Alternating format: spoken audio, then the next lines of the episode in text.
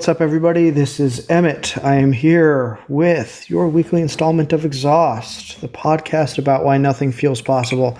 And I am here with Canada Mike. What's up, Mike? Not too much, man. What's up with you? I forget. Today, we're going to talk about, as you can tell from the title of this episode, the art of forgetting, an ancient art attached to the art of remembering. And one of the reasons why, so first I should explain how we stumbled across this.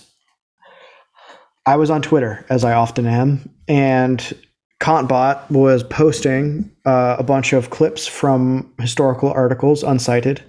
So I went to go look for some of what they were, and I found a couple either directly from him or through just searching through things related on the art of forgetting. And this is something that was part of the theological edifice of the scholastic medieval world that by the time the 16th century rolls around comes under serious assault as the West opens up through Magellan, as the Protestant Reformation begins to gain, gain a head of steam, and other things start to change. What I thought was interesting about this is that it shows, in part, how the modern psychology is established. And one of the techniques that was undermined in order to achieve that. I'm increasingly interested these days in how people used to think and how they used to build. And I thought that this posed a very fascinating window into that that I had never heard of before. Yeah, I'd certainly never heard of this except in the context of memorization, right? Like, so, I mean, you, you come across this discussions around how to go about memorizing, in particular, like if you need to correct a mistake or something like that, mm-hmm. then, you know, both of these papers discuss the sense in which the most effective way to suppress a memory is to recite it within the network of semiotic contextual associations mm-hmm. that connect it to other elements of memory. Yes. And so I think if you're if you're into, you know, like any type of tradition that values memorization, you'll run into some type of discussion of this. But certainly, I mean, these days very few people memorize anything. And yeah, the art of forgetting. I don't I've never I've never heard it discussed so explicitly as in these papers. So that's certainly interesting. Mm-hmm. One of the figures from a paper we didn't like so much, but at least has some helpful evidence of the technique of forgetting is an examination of this cherub figure which has shows up in various religious texts that has things written on the wings. You can tell that the wings are like interlaced. And so the implication is that in your mind's eye you can picture the wings moving and that will create different patterns between concepts that will allow you to create sermons or engage in religious contemplation of the virtues of like prudence, charity, these types of things, or God's holiness, or whatever. And that this was an entire mode of thinking and being that existed in the scholastic era.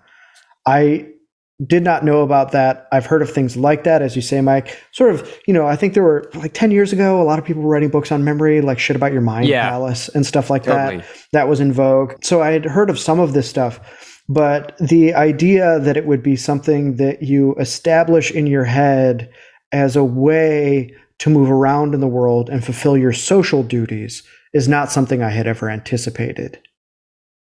Yeah, I think it, it's interesting to see. Uh, like, I think I think the point of the cherub paper is that these figures are a tool with which you introduce kind of dynamism into memorized material, right? Like, yeah. so her point is that there is this kind of you know very low type of rote memorization where you can only enter a memorized text at the start and mm-hmm. then reel it off linearly you know you can't enter the text at different points. And I, I mean, you know, I don't agree that that's generally characteristic of yeah. rote memorization but you know they're definitely like when you're beginning to do rote memorization you certainly can feel the sense in which That's true. And the so the cherub is this interesting mechanism by which you might have, you know, some memorized material, particularly from scripture, you know, and these are these are tools both for internal contemplation and meditation, as well as like the composition of you know, if not on the fly, then you know, pretty contemporaneous religious Think- material. Things to help help a priest get through the Lenten season. Right, and he's And got to to deliver a whole bunch of sermons. Yeah. yeah. Yeah, and they're all like high stakes sermons, right? the Lenten season is very, very Yeah. important in the Catholic world. I mean, the Christian Right. world generally, but it's to be able to guide your flock through that, who will be made of up of a diverse group of lay people, is important. And you need to be able to hit conventional topics while maintaining people's interest. You need to be able to connect disparate areas of scripture that are not linearly in sequence that pertain mm-hmm. to the same topic and so on, right? So it, it's very obvious how something like this could be an interesting. You know, I think both of the papers use the word mnemotechnics, like memory technology, and and many many people, particularly like if you're if you're an academic or something, like you, and you have to deliver like extemporaneous talks about some technical material you probably do something like this already where you're like dynamically able to move between sub- subjects based Right, on like the relations and so on And this is highly formalized in, a fascinating way with this image of the cherub and how it can be manipulated in the mind's eye to generate different ideas or relationships between this and to create basically create a filtering mechanism for already attained bodies of knowledge. And what I thought was interesting about this is that if we think about this from like a, you know, I love the mnemotechnics thing where it's like this is, you know, a technique for or artis oblivionalis, you know, the art of ob- oblivion that helps you forget. They're obviously in relationship with each other. But if we think about this as a social technology, then we start to understand what the printed word, the bibliography, the catalog, the index, all of these things that are externalized and created by the advent of the printing press do that starts to shift the way people think about codifying knowledge and accessing knowledge. This is one way to create that sort of system within the self when there is limited access to varieties of information. Yeah and it might it might be worth noting that so the cherub paper is focusing really on an image which has kind of a topological dimension like it's the wings are numbered there's six wings in this seraph or, or cherub and then each of the wings has a series an ordered series of topical suggestions basically right? Yeah. um, and the the second paper kind of insists on this semiotic landscape where it's like there's a symbol that stands for a particular idea or topic or what have you. And i think you know like the the printed word has both of those dimensions right? Like i probably most people are familiar with remembering where in a book some passage occurs like oh it's Yeah. at the top of the page like three quarters of the way through right? So mm-hmm. there's that topological dimension as well as this like deliberately constructed symbolic dimension that many people use to to remember things Yeah, exactly. I forget there's a poet who memorized by rote the entirety of the Iliad. But many poets have done this, but a contemporary American poet. I remember being taught about it in college, and the professor at the time talked about how they did it by drawing a series of pictures that corresponded either metaphorically or directly to the action of the poem, and then using those as a topological guide through the actual content of the text, and that this was how they achieved it. right So, something like that. Now, what happens, right, when often one thing talked about in this other paper, The Art of Forgetting the Middle Ages, Cornelius Agrippa's Rhetoric of Extinction by uh, Tomas Zahora, is the idea that uh, this would also correspond to things you would see in your daily life. So the boundedness of a monk or priest's life to their environs was also something that they might use to create this topography of ways to remember. So what happens when that they move or uh, their topography radically changes as early modernity is about to unfold in front of them. It creates epistemic crises. The French historian Paul Hazard has a book on this called The Crisis of the European Mind, which takes a look at the impact of early modernity on Western modes of thinking. And unsurprisingly, the methods of forgetting, the mnemotechnics, are one of the things directly under assault because that is how people embody and internalize the scholastic worldview. Right. Right. And you know, it's it's interesting that the the emphasis is on forgetting rather than destabilization maybe like I, mm-hmm. I i almost feel like that that part is a little bit misleading because in both cases what we're talking about is the reassignment of value like in the cherub mm-hmm. case we're we're finding new links or like dynamic links that we hadn't explored before maybe or just ones that seem seem novel to the audience and then in in the second case we're talking about cornelius agrippa who has this big project of going through all of the classical disciplines and then reassigning their meaning and value to like the opposite of yes. is classically uh, understood by that discipline's name. It's a great subversion that he's engaged with. So one of the things that we might say is that an important distinction made in both papers is the difference between how memory was thought of differently then allegedly right? I would say that we still think of it in some ways this way now but the emphasis is different because the way of life is different. We have this idea that it's sort of like you're missing something from the card catalog in your head. It was supposed to be filed there. It's not there. You don't remember where you put your keys. You can't remember exactly what happened that day. It's hazy. There's some sort of like user error right? Or system error that has occurred with this. The way that they're talking about forgetting is purposeful obscuring or de emphasizing of information or intentional self confounding so that one thing is replaced with another, right? Perhaps less right. coherent. That's what Agrippa is very interested in right? A grammarian is actually like a prostitute or whatever. He has some very great subversions of all of the archetypes of those who pass on the scholastic worldview to you and creating opposite relationships to undo that because Agrippa thinks that the scholastic world is in decadence and that all of the people who hold it up have betrayed whatever values it has and that from the moment of Duns Scotus and Aquinas in creating the scholastic world, it has fallen into crank shit, basically. People yeah, I, jerking off with tautologies, not really being corrupt, not really speaking about reality, that it is shot through with falseness. But because he's of that world, the way in which he assaults it is by creating this art of oblivion to use its own techniques against it, to semiotically replace all of these things with their opposite as a way to unlearn this add on to the way things are.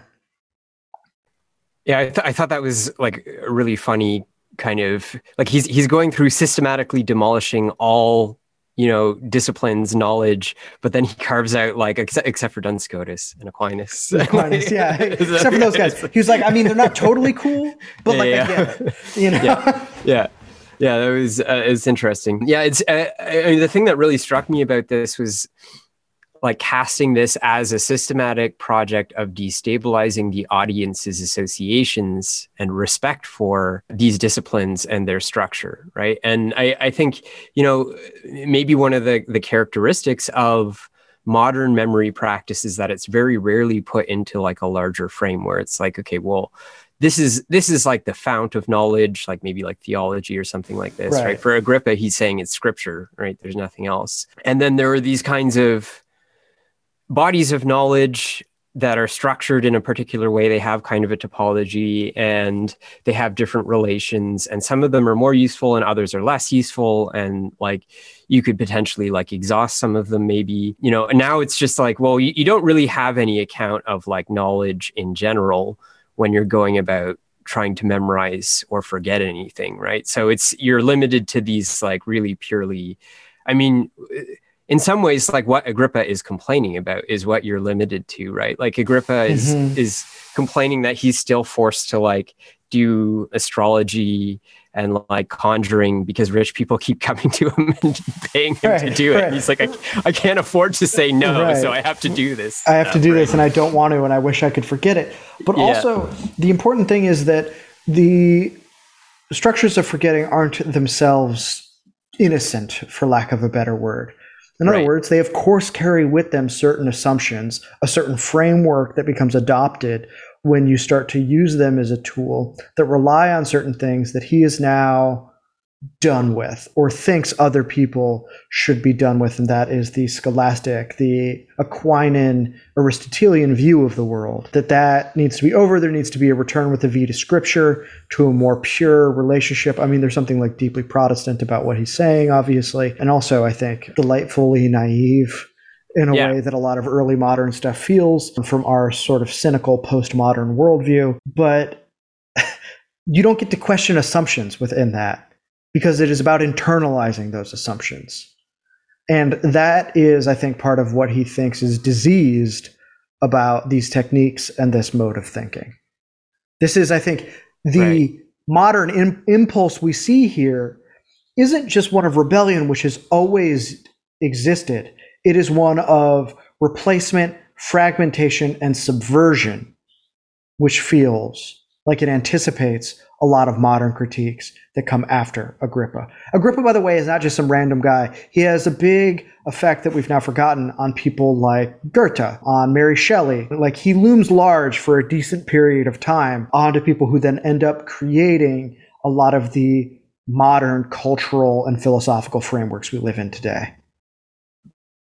Yeah, I, I actually you know, I haven't thought about Agrippa in years and years and years. But when I was reading this, I was like, oh, yeah, like Agrippa's a Wahhabi. Like, I, I just realized that he has this impulse where he's yes. like, the, the old tradition is decadent. It can't keep up with like basically modern capitalism. And so we have to discard the entire thing, get back to scripture, get back to Quran and Sunnah, and, you know, basically shortly thereafter it's going to turn out that rich people run everything and you have you know petro-islam or like modern european right. capitalism in agrippa's yeah. case or whatever yeah. right it's like oh, oh dang that didn't quite work out you can't actually escape hermeneutics and interpretation oh well you know yeah. but um, there's no purity to return to right that's the mistake in a way yeah, and it's it's interesting to see Agrippa directly attack hermeneutics and interpretation, right? And to say that like like none of this can arise rise above mere hermeneutic and, and, interpretation. And we have to you know get back to this originary purity of of scripture. And it's just yeah like sorry you can't do it right? Like you're a hermeneutic being and you're going to be accepting someone's interpretation of scripture if you're attached to scripture right?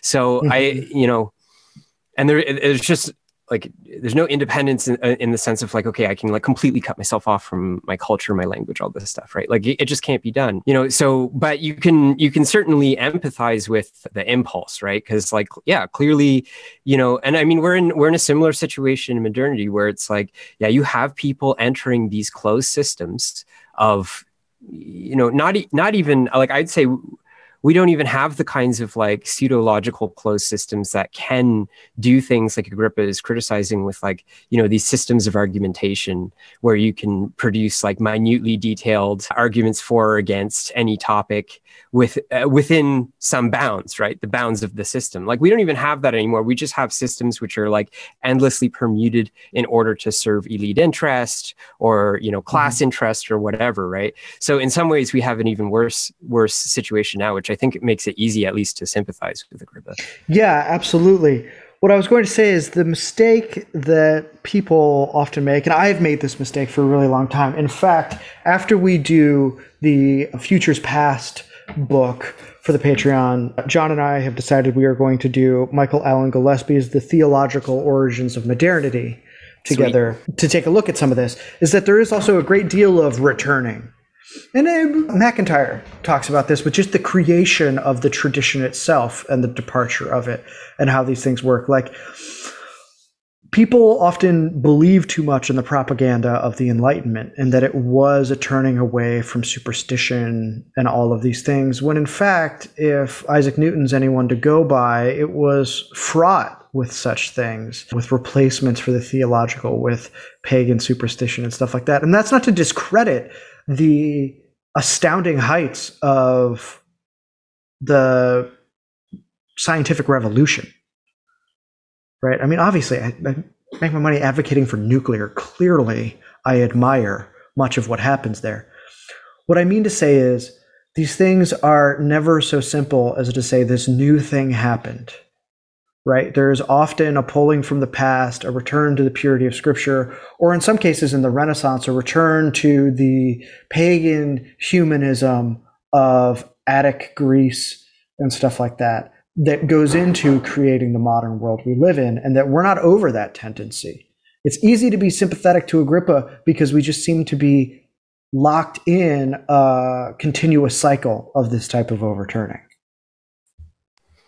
Yeah, and it, it, I think it's very difficult to find your way, even if you are aware of these things. I mean, I, the the Agrippa paper, if I recall correctly, approvingly cites like Francis Bacon as the originator mm-hmm. originator of the scientific method. So this is someone who is writing about the process by which, you know, the medieval period is forgotten, basically reassigned to this meaning or value of being like hopelessly backwards, and then you know, in which paves the way for like Francis Bacon's like scientific method. And it's uh, you know, Bacon was an idiot. I mean, like it, there's there's it's hard not to to think that if you're like at all familiar with how actual scientists proceed. And there were many like very strident criticisms against him, particularly from the continent by people who are much better informed about how experimental science works you know and and so you can be someone who's like highly aware of this stuff and still ex- have these like inherited narratives right, about this like you know.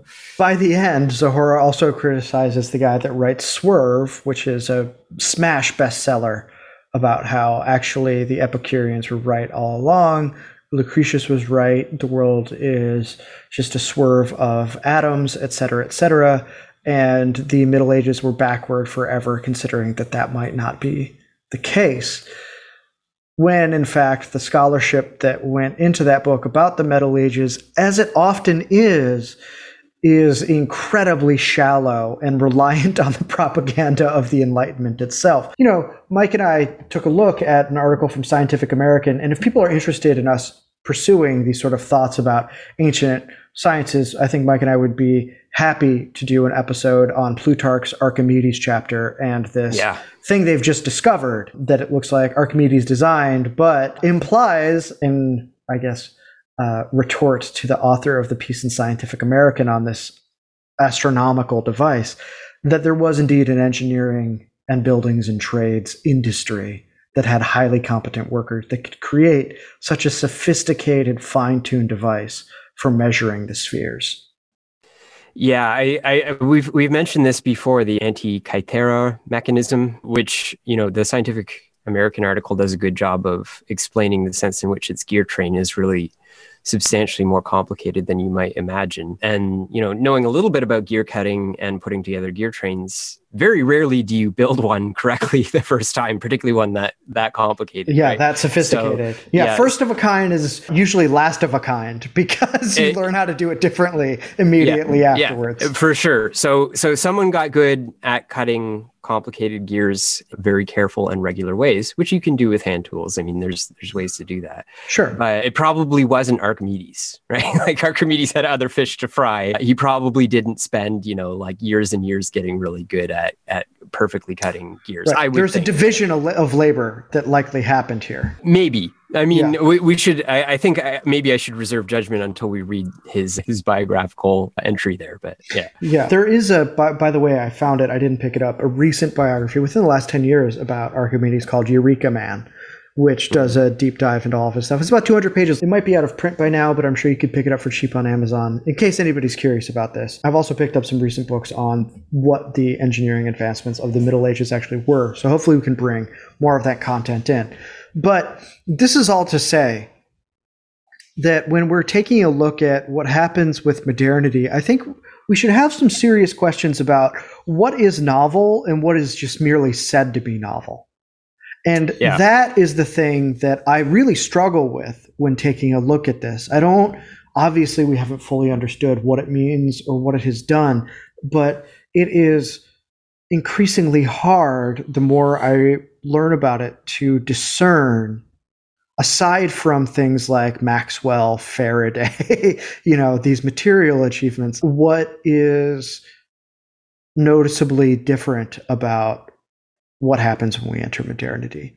Obviously, there's a geographic element to it. There is an informational aspect to it. But how that's shaped in actuality is harder to obtain. And that's what I felt while reading these pieces.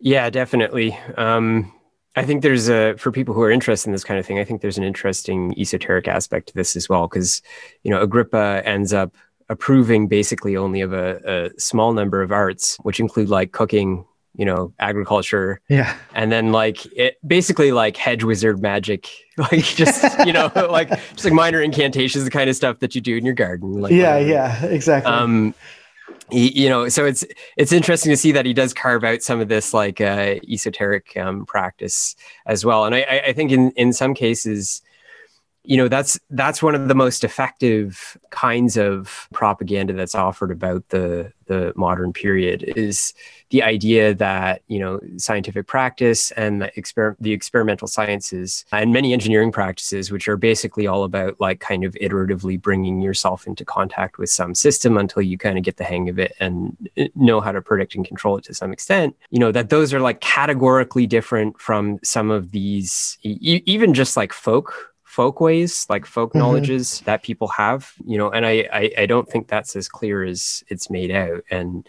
you know, possibly this is something for another another episode, but like there's some work being done in in kind of like what's being called cultural evolution, which I'm a little bit leery of, but which yeah. points out, you know, that like folk ways can Im- embed like really sophisticated causal knowledge without those people having like a properly scientific causal explanation for what they're doing.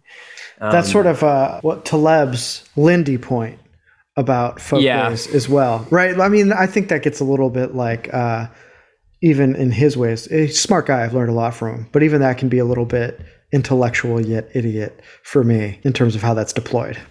Yeah, for sure. You know, and I, I, think you have to be really careful and specific about what you're talking about when you're getting into that kind of stuff. But for sure, because otherwise you're just engaging in the like uh, historical fallacy where it's like yeah. it's been around for a long time, so that means it's right because it's yeah. managed to be around for a long time. Yeah, it's like, yeah, that's not really what we're talking about here. yeah, for sure, and and there clearly are differences with the the kind of underlying thermoeconomic structure that provides you know modern science with so much of its real power, right? And, you can't deny that. Like if you yeah. read Richard Rhodes's Energy Human History, which I recommend to everybody because it's a great work of public history about thermoeconomic achievement from the transition to from wood to coal in England, you really appreciate both how different the practice of the engineering disciplines is from perhaps Baconian science, and but also just how staggering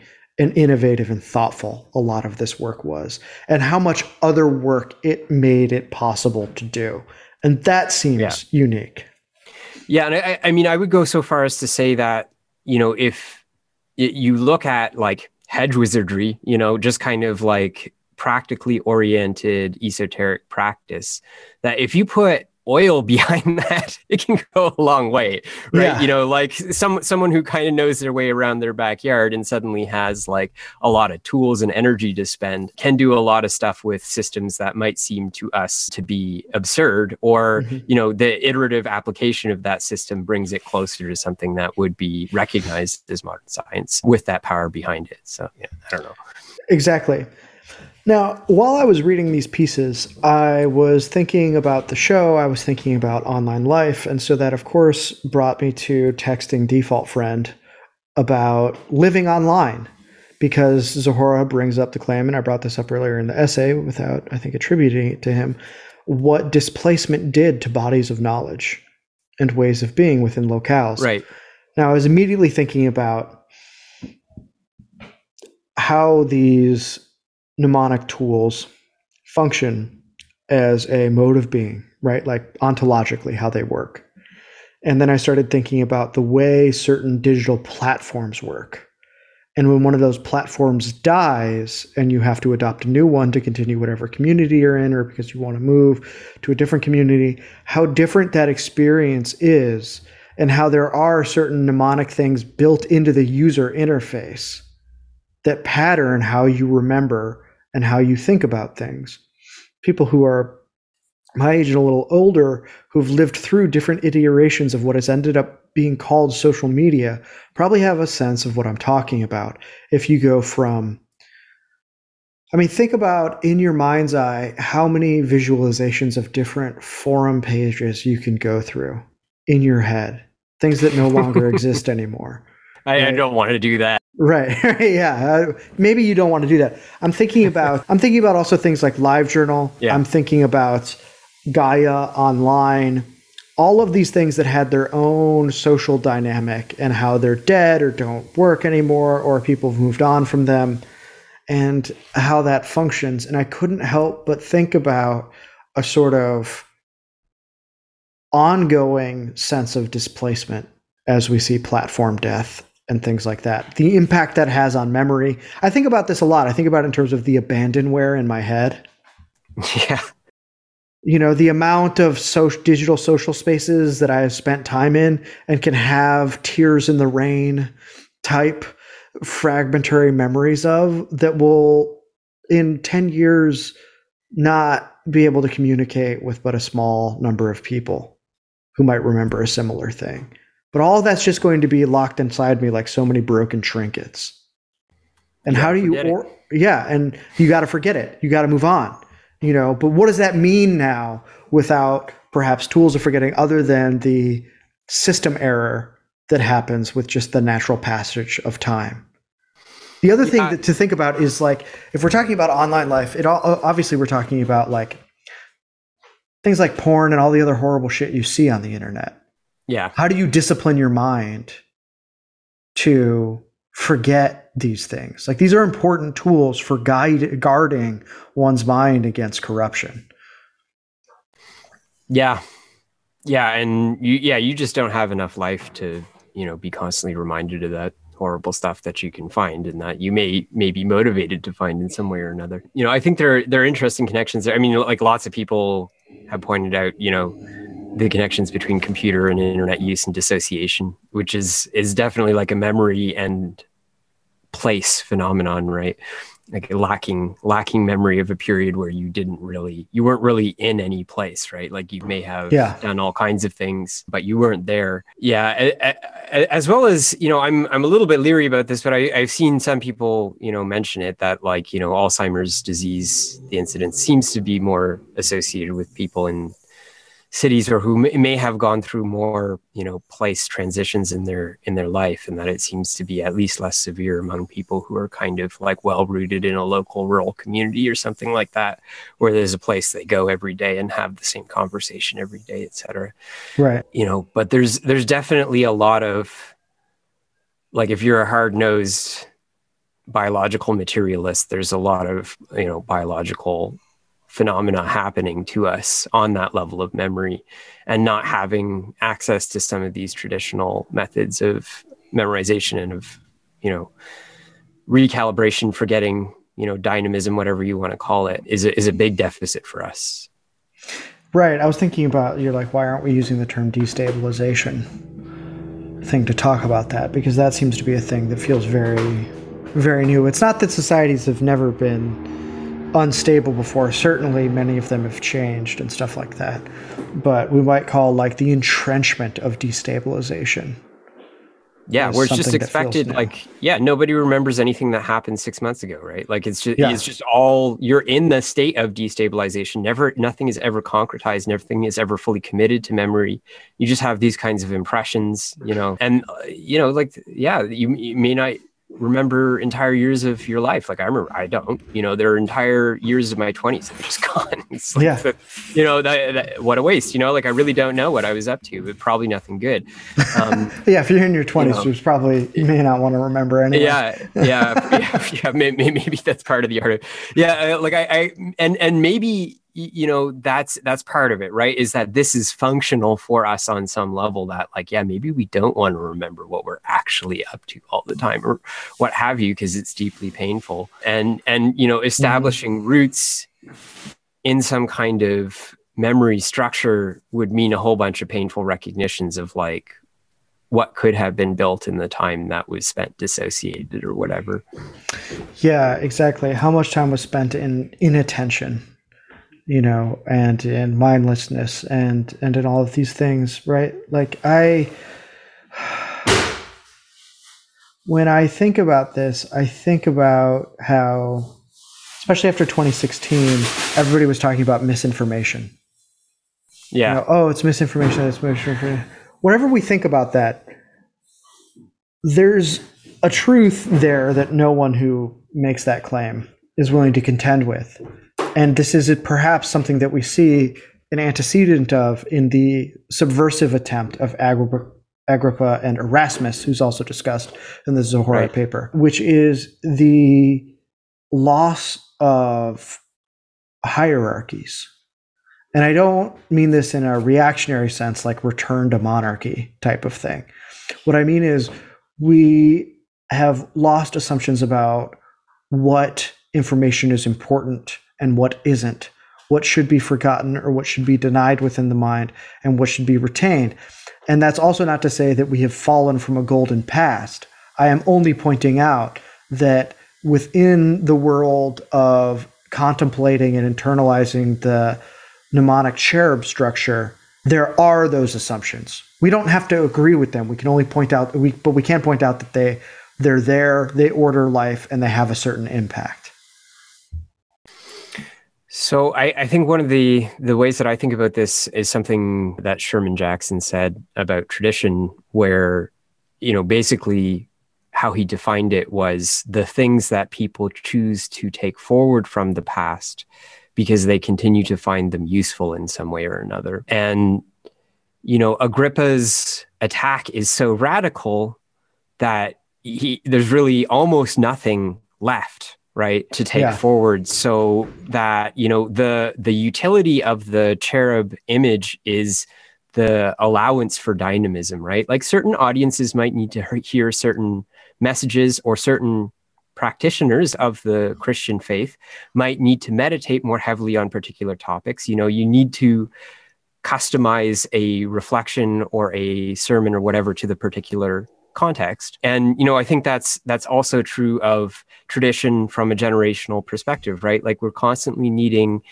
to revise and update and reconfigure and you know to do what Erasmus doesn't want to do because he he sees it as being characteristic of the scholastic method which is seek reconciliation between mm-hmm. apparently disparate contradictory authorities right and you know it you, ultimately you may have to abandon some of those authorities but the more mm-hmm. of them that you do abandon, I think the more risk there is of ending up in a situation where you don't have enough traditional weight to resist, like, you know, like your elite, your local elites class interest who yeah. just want to sweep all of that before market interest. We have the problem of the vacuum, is what I see here. And what replaces this order and whether Humpty Dumpty can be put back together or whether that's even the task after he's broken. Yeah. I think is the is is a question to ask here. You know, when I read things like this, when I consider the subversive element here, you really start, it really starts to dawn on you just how powerful a figure Nietzsche is. Yeah. Like just how incredibly sensitive and insightful he was to what he was seeing around him. Disquieting is how I would describe my response to reading some of this stuff, you know. So I don't fully understand like what we're supposed to do and I'm not alone in that. But what I understand is that I think I need to be contemplating what has happened before far more than I have been over the course of my life. Yeah, definitely. Um, you know, and I think it's, you know, reading this kind of stuff is a useful reminder that there are aspects of, you know, particularly practices, mental practices of the, the past that are well worth taking up again, as well as just you know a reminder that you know this kind of complete clearing of the table except for your favored canon mm-hmm. is is often not the way to go right? And no uh, and surpri- you, surprising results. Yeah. Surprising results often ensue. So you know it's it's worth considering some of the things in the culture that you might not like to deal with, but that might nonetheless maybe enhance the appeal of your thinking or um, allow you to talk to other people uh, that you serve something beyond your preferences. right. Yeah. you know, like yeah. that's the that's the major thing. Like I have no doubt that it was a very constrained corrupt world that Agrippa was dealing with. I don't need to quibble with him about that. I can fully believe that he had at least an appreciably accurate assessment of what he was seeing every day. And I share the bomb thrower's tendency to want to just invade and assault the entire edifice. But this is where moderation and prudence really come in as virtues. You know, it's not yeah. just because patience is good, it's not just because you might make a decision that you regret per acting on rashness uh, or hubris. That's certainly something to guard against, but it's also so that you may better understand things the way they are beyond your preferences, that you have the durability to hold on to that. You know, for example, we might have some sustained critiques of the way that capital works and the way that private property works. I have uncomfortability with all of that, certainly. I'm not convinced that absolutely destroying the idea of private property tomorrow is the way to go about it when I take a look at who would take advantage of that vacuum. Right. Yeah, there there's yeah there's ways to do things and you know yeah rushing it can have have adverse consequences you know i mean yeah i i think i i, I similarly I, I empathize with the the Wahhabi or like Salafi tendency. Like honestly, I do. Yeah. I mean, when it's just kind of like we need to get back to basics and like, you know, like when you're looking at Agrippa, it, it, you know, if as a religious person, that's it's like very easy to say like, okay like he he's still got the priorities right like he still yeah. understands that like basically what matters is people's relationship to god and their ethical behavior and the necessaries of life which maintain the conditions under which any of that is possible right?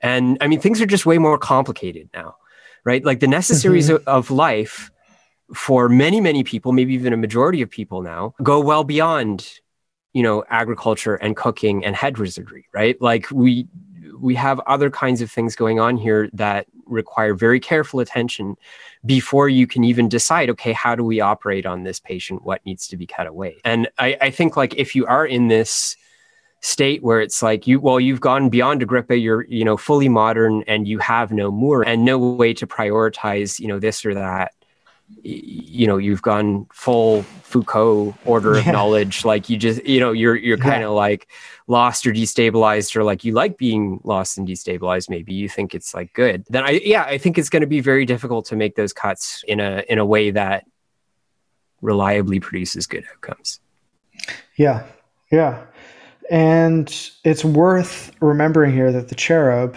is about moral contemplation.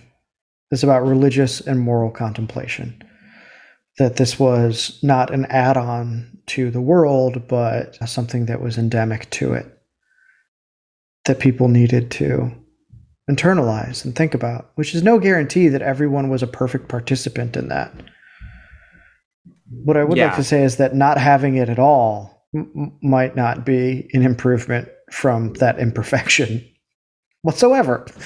yeah, and and and that's simultaneously not a call to return to corrupt authority, right? Like authority is not yeah. intrinsically good, right? And Agrippa is, you know, certainly right that if you you know get your head stuck up in your butt in one of these academic you know kinds of logical systems that ultimately you know either just enables your sort of narrative exploitation by elite interest or you know just traps you in some kind of thing that nobody ever like nobody ever reads nobody's interested in it then yeah like there's no point in in returning to that kind of authority like we don't mm-hmm. we don't need that you know at the same time like I think connecting yourself to tradition can provide an autonomous source of authority that relies much less on worldly power and on money and on these kinds of things and can provide some level of institutional and cultural leverage that's necessary for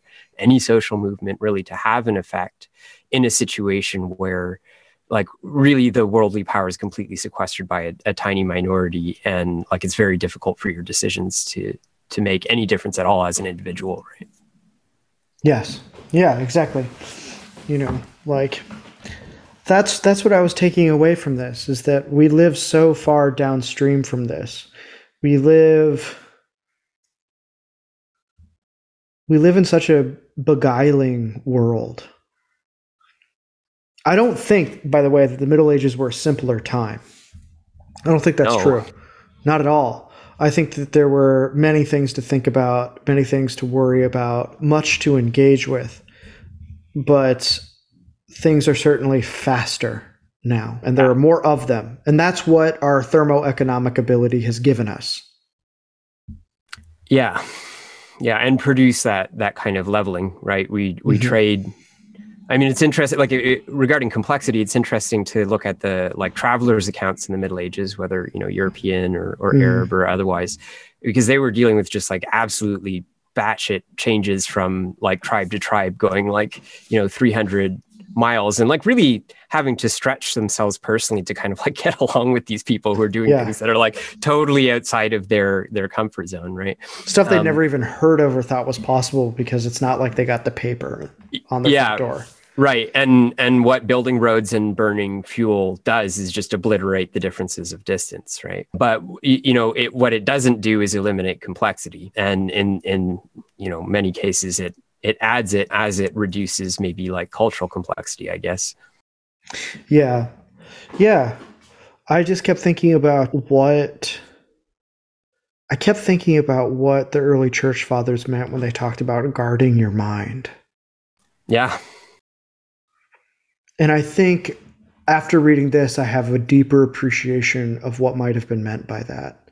Even if they were pre scholastic, obviously there's something there about the contemplation of icons, about semiotic associations that internally move you beyond your passions towards something else that is that sort of guardianship of the mind and of the soul. Yeah, and I think Agrippa is worth looking at here as like a psychological operator. Yes. And a lot of the classical arts, including some of the magical arts, can be subsumed under psycho or understanding of psychological operations mm-hmm. in in the modern. And yeah, like there's no escaping this stuff, right? Like if you're not operating on yourself, someone else is operating on you. So you know, and it might be Agrippa, right? Like depending on your your yeah. kind of predilections. Yeah. So I think that's that's certainly uh, well worth keeping in in the forefront of your mind, particularly if you spend any time on the internet, right? Like, yeah, you do need to protect your mind. You know, there's in in I'm sure this is true of the Christian faith. It's certainly true in uh, Islam, there's an entire tradition about control of the eyes, right? And like the position of the eyes, like do don't look at stuff that's going to, you know, either waste your time or lead you into sin or give you impulses you don't want to have or whatever it is, right? Mm-hmm. And the same goes for your ears. The same goes for controlling the tongue right? And we very rarely hear anything about this you know these days. I mean uh, there's all of these really like internal arts like personal arts of which you know agrippa benefited from right? Like he was mm-hmm. familiar with many of them. So he didn't know what it would be like to be someone who didn't have access to any of them and just to be this kind of like bestial creature inside and have to assimilate that all like oh like i want to do this? Oh well that must be me that's my identity now and like i'm going to go do it and like you know it's it's it's wild that you know like i think if you could explain to him look you know like this is what this is what these like. are the stakes yeah yeah man these like, are the stakes you know he, he, he might have just been like okay like i'll i'll take it yeah. easy or maybe not. That might have been too fantastical. He'd be like, uh, "There's uh, yeah. no way. There's no way. There's yeah, yeah. no way." Yeah, God. That would probably would have been that. my like, response. Yeah, yeah, there's no way that's possible because how could you ever conceive that? Like, you might even think, okay, the faith that I know will be washed away and it will be put, replaced with this other faith. I would believe right. that before what the modern experience is. Yeah, that's fair enough. You know, fair enough. like I think I think that that's that's like the training of the eyes. This is stuff that I'm thinking more and more about because so much is a, psychological advice that we get is about becoming more efficient and more disciplined. In other words, is about working because our society yeah. is about doing work. Yeah. I'm not going to devalue doing work. Being able to work is very, very important. And I think an essential part of being human. But that is but one thing we might want to consider. Yeah, the the corporate yoga stuff is about working hard and not working smart, right? Like yes. you need to be it's about working for somebody else a lot yeah, of the time too. Right. Right. And like most people want to work smart, not hard. Right. So, mm-hmm. like, you need to be psychologically healthy in order to do that. Like, you know, in the literal sense, like psyche, your soul must be well ordered in order to work smart, not hard. Like, you know, anyone can be psyoped into showing up to, you know, a warehouse or a cubicle. And you may be in the, you know, I don't mean to demean that in any way. Like, you may be in the circumstances where you have to do that. But there's, that's, that's not the discipline that we're talking about. Like, there's a, a different kind of discipline. Yeah, exactly the training of the eye is so hard when we think about life today with iPhones and stuff like that. Yeah. Uh, it's a very much a lost art. Maybe it's something that we should take a look at because the way attention and memory work now, I don't want to say they're different, like our brains are actually different, but the emphasis has so radically shifted from retention to stimuli that it's worth revisiting what that art might be. It is likely preventative care before you have to enter into the art of forgetting.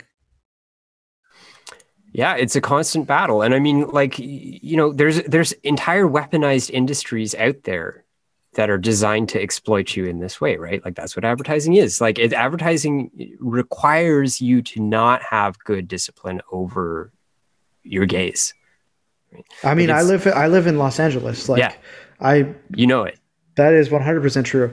We spent the holidays out in New Mexico where there aren't a lot of billboards because there just aren't a lot of people. So why would you buy one? Why would you put one there?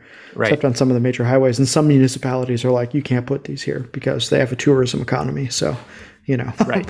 they want a bunch of stuff a, messing that up. Yeah, there's another know. monetary interest there. Right, right, right. But it has the side benefit of that you don't have to see any of that stuff. Yeah, yeah, yeah and what you pay attention to, what you care about can change. It was like that when I lived in Vermont. And then I would just drive over the border into New York State and see like the first billboard, and I'd be like, oh my God, I forgot about these. Yeah.